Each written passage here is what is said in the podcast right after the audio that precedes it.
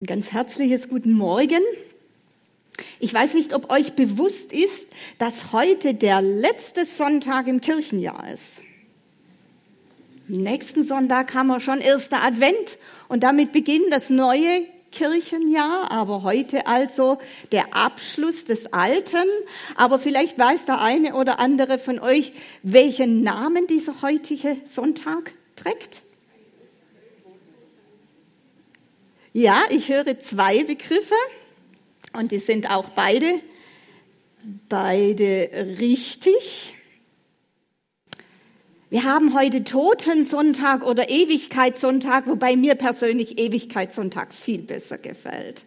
Weil unsere Zukunft ist durch Jesus Christus nicht der Tod, sondern ist ewiges Leben, ist die Ewigkeit, die wir bei ihm verbringen dürfen.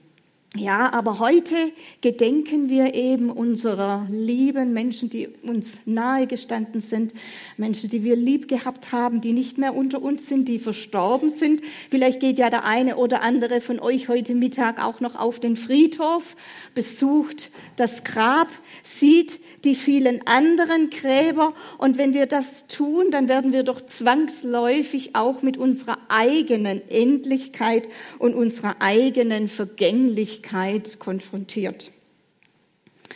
Und vielleicht fragt sich ja der eine oder andere dann auch, wann wird für mich so ein Grabstein aufgestellt werden? Und was wird dann darauf stehen? also der Wilhelm Busch, also nicht der von Max und Moritz, sondern der Pastor, der schreibt in einem Buch, das heißt Unter Menschen. Irgendwie geht es nicht weiter, sorry, Udo.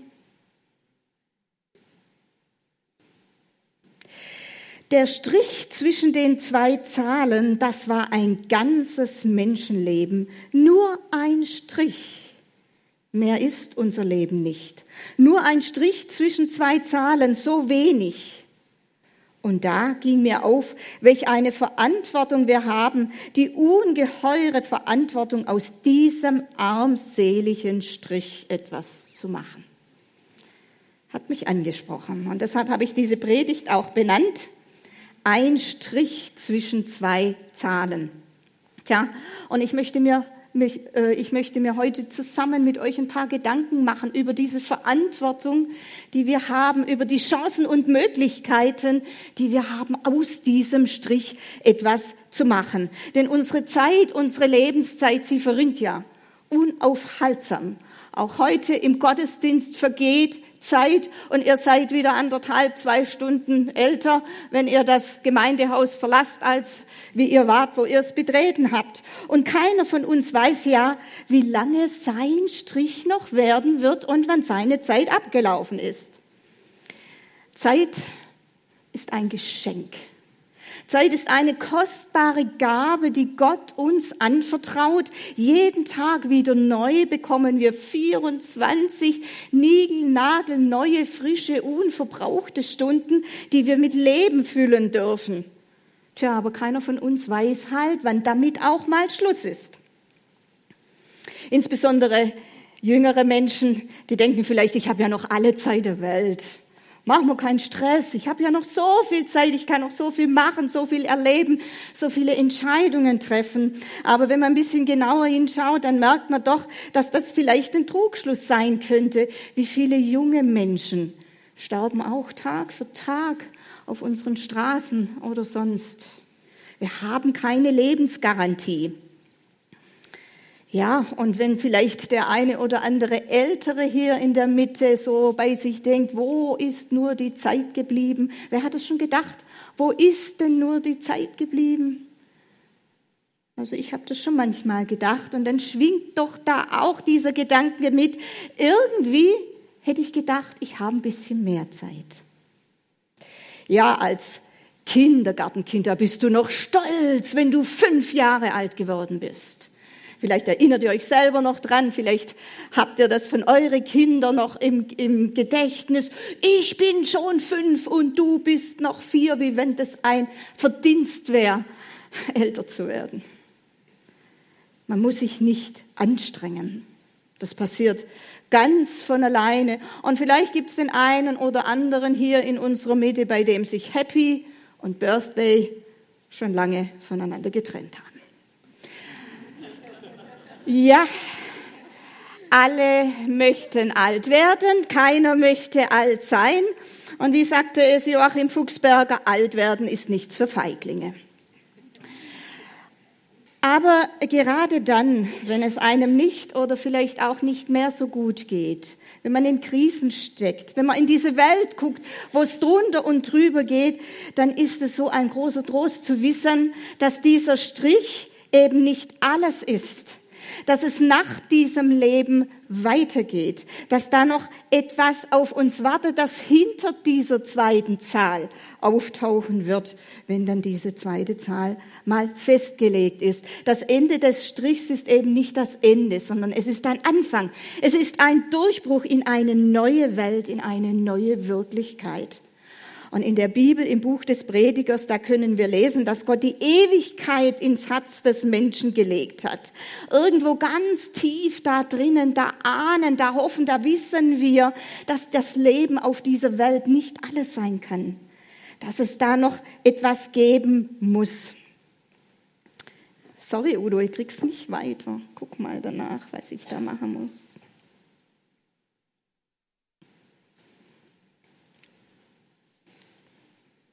Weiß nicht, glaubst du an einen Himmel? Glaubst du an einen Ort, wo Gott wohnt? Ein Ort, der auch auf dich wartet? Ein Ort, wo es keine Tränen, kein Leid mehr gibt? Wo alle Fragen, die du hier hast, entweder keine Relevanz mehr haben oder gelöst sind? Jesus Christus hat uns einen Weg, eine Tür in diese Welt geöffnet, in Gottes herrliche Welt. Und wer ihm sein Leben anvertraut, der darf das wissen, ganz tief in seinem Herzen. Ich bin erlöst und ich habe eine ewige Heimat im Himmel. Jesus selbst hat uns das versprochen. Er sagte, im Haus meines Vaters gibt es viele Wohnungen. Wenn es nicht so wäre, hätte ich dann etwa zu euch gesagt, dass ich dorthin gehe, um einen Platz für euch vorzubereiten. Und wenn ich einen Platz für euch vorbereitet habe, werde ich wiederkommen und euch zu mir holen, damit auch ihr dort seid, wo ich bin.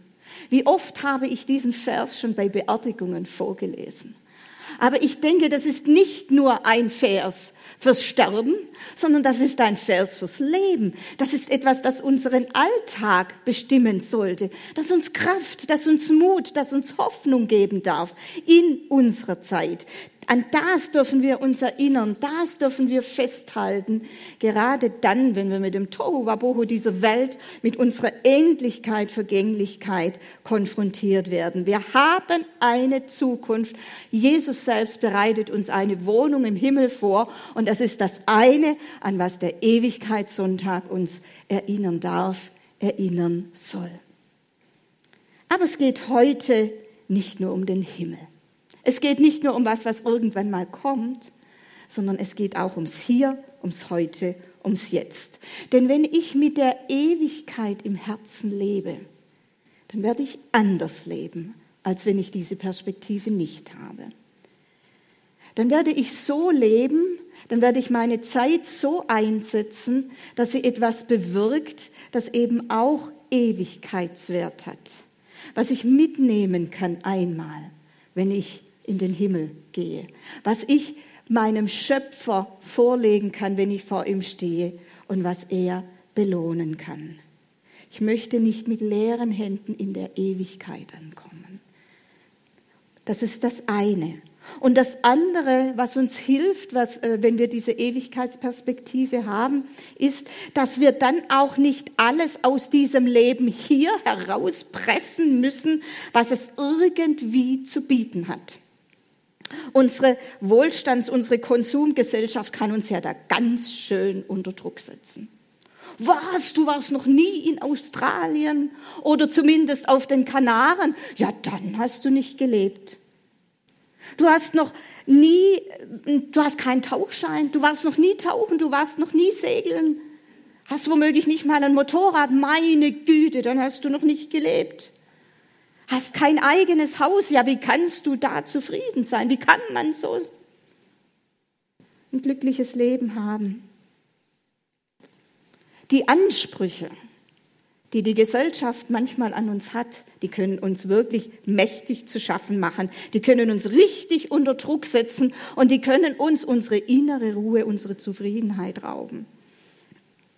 Und wisst ihr, wer alles auskosten, wer alles haben möchte, was dieses Leben so zu bieten hat, der kommt unweigerlich unter Stress. Unter immensen Stress, denn es ist ja nie genug. Es gibt ja immer noch mehr. Und da ist es so gut, dass wir wissen, wir haben eine Ewigkeit und alles das, was es an Freude an dieser Welt zu erleben gibt, was es auszukosten gibt, und das ist ja eine ganze Menge. Und das dürfen wir ja auch dankbar aus Gottes Hand annehmen. Aber all das, was uns Gott hier an Gutem, an Schönem schenkt, an dem wir uns erfreuen können, das uns innerlich ausfüllt, ist eigentlich nur ein Vorgeschmack, eine Anzahlung, ein Appetizer, sagt man heute, für das, was noch kommt. Wir dürfen wissen, das Beste kommt noch. Und wir dürfen wissen, wir kommen nicht zu kurz. Und wenn wir das verinnerlicht haben, dann können wir zur Ruhe kommen. Wir können uns versöhnen mit unseren Lebensumständen, auch mit den schwierigen. Wir können uns vielleicht auch mit weniger begnügen. Wir können sogar verzichten. Wir können den einen oder anderen Traum, der sich nicht erfüllt, loslassen, ohne gleich in Frust oder Depressionen zu verfallen. Denn wir müssen ja nicht mehr alles, was, an, was es an Glück und Befriedigung gibt, hier, heute, jetzt, in diesen paar Jahren auf dieser Welt erlebt haben. Und wer sich seiner Ewigkeit bewusst ist, der wird wirklich Prioritäten anders in seinem Leben setzen, weil es geht dann nicht mehr darum, möglichst angenehm und möglichst komfortabel zu leben, sondern es geht darum, richtig zu leben. Und das nennt die Bibel Weise. Der David, der schreibt im Psalm 90, lehre uns bedenken, wie kurz das Leben ist, damit wir unsere Tage weise nutzen. Auch etwas, was wir heute tun können. Bedenken, wie kurz das Leben ist, um unsere Tage weise nutzen zu können. Und deshalb denke ich, es ist gut, wenn wir uns wieder, immer wieder mal Zeit nehmen, um über unsere Zeit nachzudenken. Wie verwenden wir sie denn? Wir können sie ja ausgeben, wofür wir wollen, aber eben nur einmal. Wir können sie nicht zurückdrehen, wir können sie nicht zurückholen, auch wenn das manchmal schön wäre. Aber was passiert ist, ist passiert. Und wir stellen heute die Weichen für das, was uns in Zukunft und eben auch nach dem Tod erwartet. Und irgendwo habe ich gedacht, es ist ja schon verrückt. Noch nie hatten Menschen so viele technische Hilfen, so viele Maschinen wie heute, die ihnen helfen, Zeit zu sparen. Es ist noch gar nicht lange her, da gab es für die Hausfrauen einen Waschtag. Die haben den ganzen Tag nichts anderes gemacht, als von Hand Wäsche zu waschen mit einem Waschbrett, sie von Hand auszubringen, sie mühevoll aufzuhängen, später irgendwer mit, mit seltsame Bügeleisen, naja, irgendwie glatt zu kriegen. Wir werfen, also ich werfe heute meine Wäsche und die vom Udo in die Waschmaschine und dann vergesse ich das zweieinhalb Stunden lang, so lang gehen ja inzwischen die Waschprogramme. Ja, und dann kommt sie wohl duftend und sauber und geschleudert wieder raus. Zeit gespart, immens Zeit gespart. Früher musste man längere Wegstrecken zu Fuß oder mit einer Kutsche zurücklegen. Heute steigt man geschwind ins Auto, das steht vor der Türe. Zeit gespart. Man sollte denken, wir müssten heute viel mehr freie Zeit haben als die Menschen früher. Aber mein Eindruck ist, genau das Gegenteil ist der Fall. Wir hetzen von Termin zu Termin, von einer Aufgabe zur nächsten. Wir sind überhaupt nicht entspannter. Also ich fühle mich oft nicht entspannter, wie es meine Oma war oder wie ich meine Oma erlebt habe. Was läuft denn da schief? Also eine biblische Fehlerdiagnose, die können wir im Alten Testament beim Propheten Jesaja lesen. Da ist die Rede von einem Treiber, der uns durchs Leben jagt und von seinem Stecken. Und ich weiß nicht, kennst du ihn, diesen Stecken? Diesen Stecken des Treibers, der dich immer anhitzt. Und noch mehr und da noch und das noch und jenes noch und jetzt mach mal endlich und schon wieder eine Stunde vorbei. Der Stecken des Treibers. Jesus sagte einmal in Johannes 10, Vers 10, der Dieb kommt nur, um zu stehlen, zu schlachten und umzubringen. Der Dieb, von dem er hier spricht, ist der Teufel. Und ich stelle bei mir immer wieder fest, dass es dieser Dieb ganz besonders auf meine Zeit abgesehen hat. Corrie ten Boom, die sagte mal, wenn der Teufel uns nicht zur Sünde verführen kann, dann wird er uns beschäftigen. Wie beschäftigt sind wir oft. Immer noch mehr Aufgaben, immer noch mehr Termine, immer noch mehr Meldungen, Informationen, die wir auf gar keinen Fall verpassen dürfen. Unser Alltag ist so voll und er ist zudem noch so schnell geworden, dass viele Menschen gar nicht mehr mitkommen. Also früher, da schrieb man ja noch Briefe so richtig von Hand. Habe ich früher auch noch gemacht, also mit der Hand am Arm. Inzwischen stelle ich fest, ich kann schon fast nicht mehr schreiben. Bin total aus der Übung. Heute schreibt man keine Briefe mehr, tut sie in Umschlag, Briefmarke drauf, im Briefkasten. Ja, und dann ist ja noch nicht zu Ende, dann muss man ja warten. Einen Tag, mehrere Tage, vielleicht sogar Wochen, bis eine Antwort kommt. Heute Handy her, eingetippt, WhatsApp, losgeschickt, noch möglichst wenig Text. Rechtschreibung völlig egal. Irgendwas knall ich da rein, statt Text dann noch so ein Emoji, spart nochmal, weg, ruckzuck, zack, weg. Ja, und innerhalb von Sekunden, Minuten ist dann auch schon die Antwort da. Das ist einerseits ja schon ganz toll. Ich will das gar nicht nur schlecht machen, aber es verlangt von uns ein hohes Maß an Aufmerksamkeit. Handy immer parat im Blick haben, man könnte ja was verpassen, immer online zu sein. Leute, das macht Stress.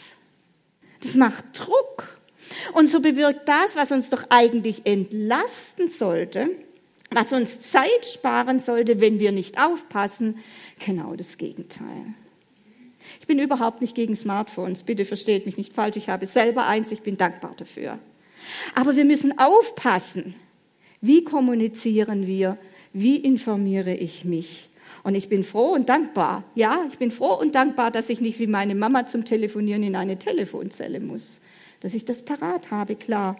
Aber viele Alltagsdinge, die wir mit diesem Ding erledigen können und auch dieses Wissen der Welt, was uns so schnell zur Verfügung steht, es steht in der Gefahr, dass es uns überfordert. Es verlangt uns auch einiges ab. Und so sind die, denke ich, die modernen Medien und die Kommunikationsmöglichkeiten Segen und Fluch zugleich, je nachdem, wer hier wen beherrscht. Ich stelle auch fest, dass unsere Zeit nicht nur sehr voll und sehr schnell geworden ist, sondern auch sehr laut. Und ich höre immer wieder Christen, die darunter leiden, dass sie Gottes Stimme so schwer oder, oder vielleicht gar nicht mehr hören. Und ich habe mir schon überlegt, ob das vielleicht auch daran liegen könnte, dass unser Gott eben nicht brüllt und dass er sich nicht durch einen Klingelton Gehör verschafft. Gottes Reden ist in der Regel leise. Der Prophet Elia, der hatte am Berg Horeb eine persönliche Begegnung mit Gott und da war Gott eben nicht im Sturm, nicht im Erdbeben, nicht im Feuer, sondern er erlebte die Stimme Gottes in einem sanften Wehen. Man muss hinhören. Man muss Aufmerksamkeit, aufmerksam sein, denn Gott möchte uns ja mit seinen Gedanken füllen, mit seinen Augen leiten und dafür müssen wir uns einfach auch Zeit nehmen. Da kommuniziert Geist mit Geist, Herz mit Herz und das braucht geistliche Antennen, das braucht ein Online-Sein in den Himmel und eben auch dass wir uns die Zeit dafür nehmen. Und da ist eben schon die Frage, ob wir in unserer lauten und schnellen Zeit diese Möglichkeiten immer noch vorgesehen haben, Gott zu suchen in unserem so vollen Alltag. Der Dieb kommt nur, um zu stehlen, zu schlachten und umzubringen. Und das gelingt ihm ganz prima in unserer Zeit durch permanente Ablenkung und durch Überbeschäftigung. Gerne auch Überbeschäftigung mit guten Dingen. Das gelingt ihm wunderbar durch Stress. Und er hat so großes Interesse daran, dass wir die Stimme Gottes überhören und dass wir dadurch aus dem Willen und Plan Gottes fallen. Aber zum Glück ist ja Johannes 10, Vers 10 da nicht zu Ende. Es geht ja weiter. Und wenn Jesus hier sagt, dass der Dieb nur gekommen ist, um zu stehlen, zu schlachten und umzubringen, dann kommt jetzt ein ganz großes Aber. Dann geht es weiter. Ich aber, sagt Jesus, ich aber bin gekommen, damit sie das Leben haben und volle Genüge. Und Leute, danach sehnen wir uns doch. Nach Leben, nach vollem Genüge. Jesus bringt uns dieses Leben und er bringt es uns nicht zuletzt dadurch, dass er den Stecken des Treibers zerbrochen hat. In Jesaja 9 wird das prophetisch angekündigt. Da heißt es, das Volk, das im Finstern wandelt, sieht ein großes Licht und über denen, die da wohnen im finstern Land, scheint es hell. Ja, in fünf Wochen, da feiern wir Weihnachten, da feiern wir die Geburt dieses großen Lichtes, das Jesaja hier vorhersagt. Und dann heißt es in Vers 3, denn du, das ist Jesus, denn du hast ihr drückendes Joch, die Jochstange auf ihrer Schulter und den Stecken ihres Treibers zerbrochen, wie am Tage Midians. Wie gut ist das? Wir dürfen wissen, Jesus treibt uns nicht mit einem Stecken an. Ja, auch Jesus hat einen Stecken. Kennt ihr den Stecken von Jesus? Hm? Ja, genau. Das ist der Hirtenstab. Er hat den Stab des Treibers zerbrochen und ihn durch den Hirtenstab ersetzt.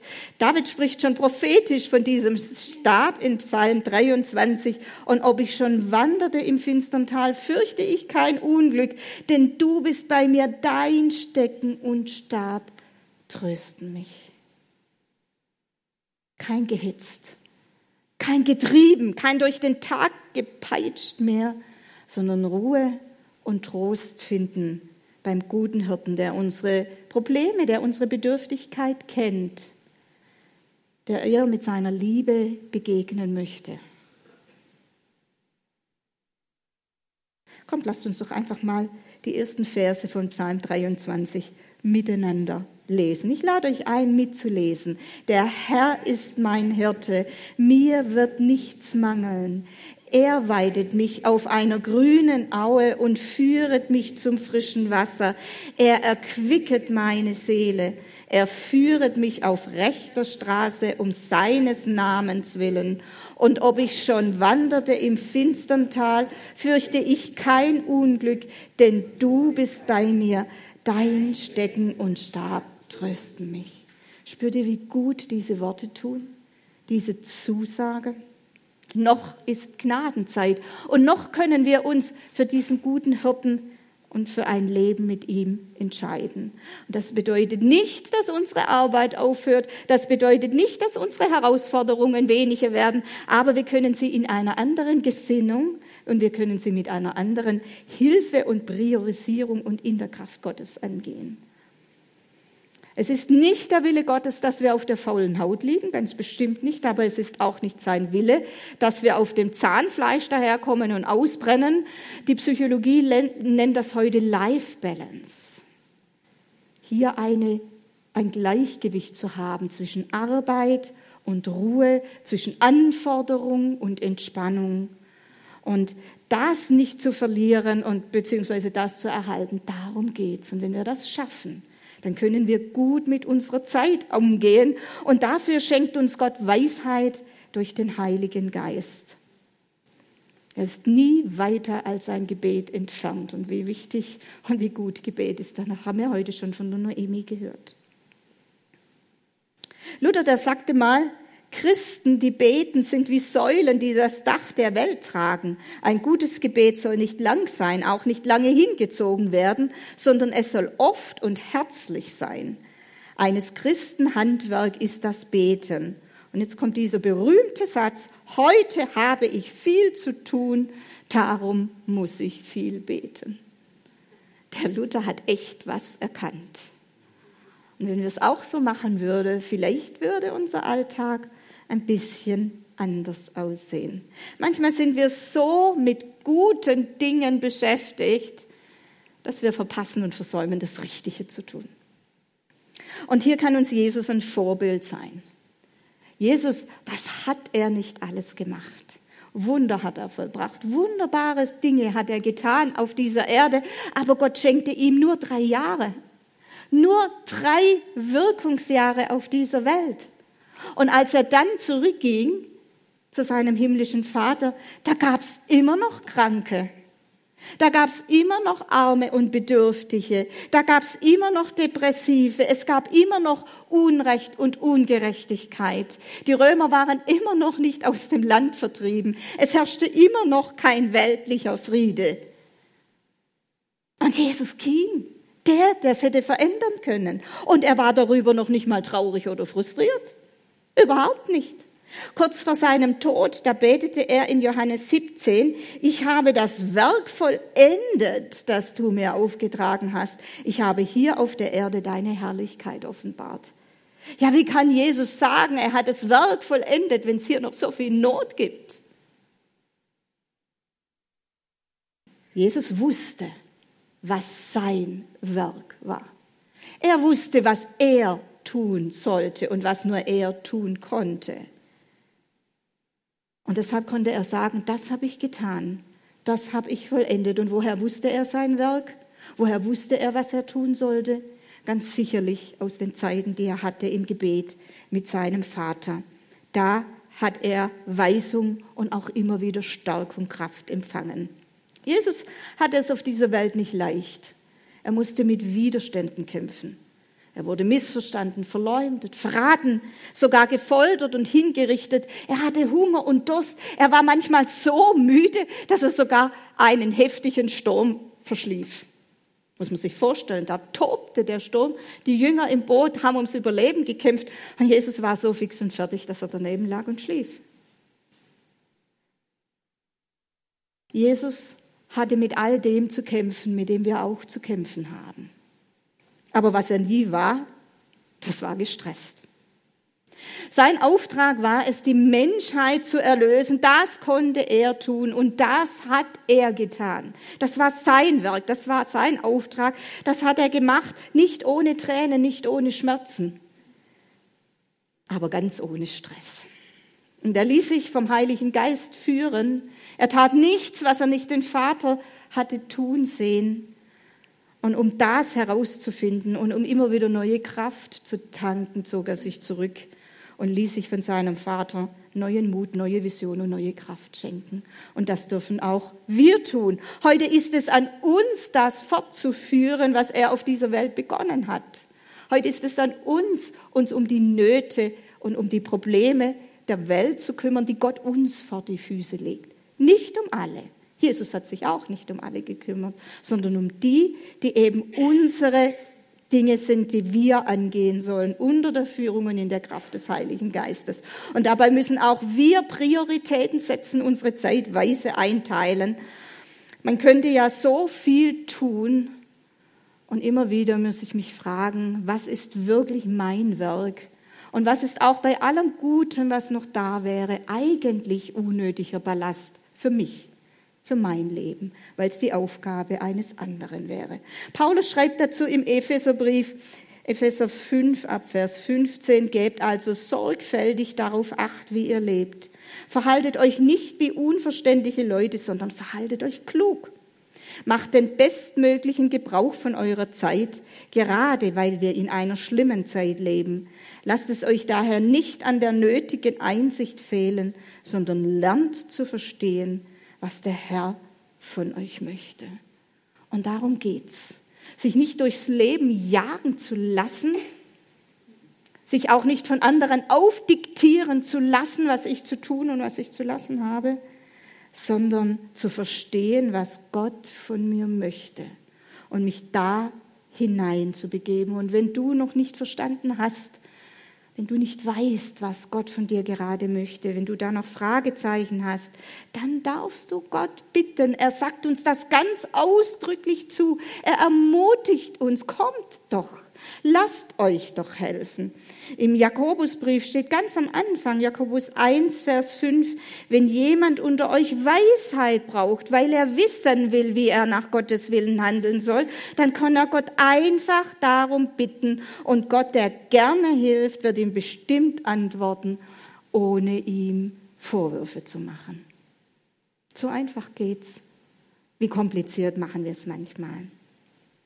Aber wenn wir unsere Zeit in Gottes Hände geben, uns von ihm zeigen lassen, was unsere Werke, was unser kleiner Beitrag ist in dieser Welt, dass sein Reich gebaut wird, dass sein Wille geschieht wie im Himmel so auf Erden, dann wird er das gerne tun. Und dann haben wir richtig gute Karten, dass wir ein sinnvolles, erfülltes, gutes, glückliches Leben haben. Gott möchte dir helfen, deine Life Balance zu finden. Und er, er möchte so gern, dass was du tust, was du sagst, segnen und dich dafür belohnen, spätestens im Himmel. Ich werde da am nächsten Sonntag noch ein bisschen tiefer, noch ein bisschen konkreter einsteigen, was das auch bedeuten kann, auch in einzelnen Bereichen. Für heute möchte ich mal hier Schluss machen. Nur ein Strich zwischen zwei Zahlen und doch so kostbar. Das ist unsere Lebenszeit. Und ich hoffe, dass Gott uns hilft, sie weise zu nutzen.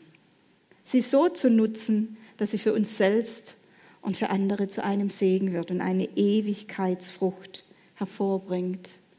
Und vielleicht werden dann mal unsere Kinder, unsere Kindeskinder, Freunde, wenn sie an unserem Grab stehen, unseren Grabstein und unser Grab pflegen und anschauen, sagen können, er oder sie hat etwas gemacht aus diesem armseligen Strich. Das wünsche ich mir, das wünsche ich dir. Und da möchte ich jetzt noch beten. Vater, ich danke dir, dass wir wissen dürfen, dass dieses Leben auf dieser Welt nicht alles ist, dass es ein Anfang ist, dass es etwas gibt, dass es etwas ist, was du uns schenkst, was du uns ja bewahren und segnen möchtest in deinem Willen, Vater. Und da bitte ich dich, dass du uns hilfst, weise mit unserer Zeit umzugehen, mal wieder darüber nachzudenken, was tun wir eigentlich? Was sollten wir vielleicht noch tun und was sollten wir auch lassen? Bitte rede du da. Begleite du uns und ich danke dir, dass wir dich um Weisheit bitten dürfen und dass du uns zusagst, dass du uns diese Weisheit schenken möchtest.